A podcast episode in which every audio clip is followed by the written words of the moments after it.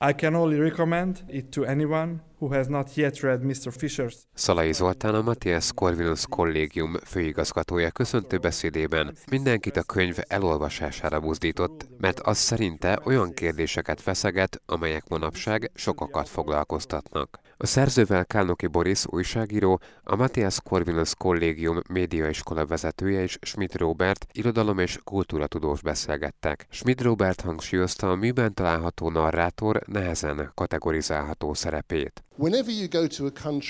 A könyv egy része a főhősön keresztül mutatja be, hogy London és több ismert város megfizethetetlenné vált az átlagember számára. Jegyezte meg Tibor Fischer. Az író véleménye szerint az 1970-es években London egy kellemes élhetőhely volt, de ez ma már sajnos nincs így. Az irodalmi műhely vezetője arra is felhívta a figyelmet, hogy az olvasó dönti el a főhős megítélését, hiszen annak ellenére, hogy az írónak megvan a véleménye arra, arról, hogy az általa megálmodott karaktert milyennek alkotta meg. A kötet publikálása után a mű közkincsé válik, amelynek az is a hozománya, hogy az olvasók maguk alakíthatják ki a főhőshöz való viszonyulásukat. Az Így urald a világot című mű beleillik a szerző már korábban megjelent műveinek sorába, és szórakoztató stílusával tovább gyarapítja majd a magyar olvasók egyre népesebb táborát hangzott el a könyvbemutatón.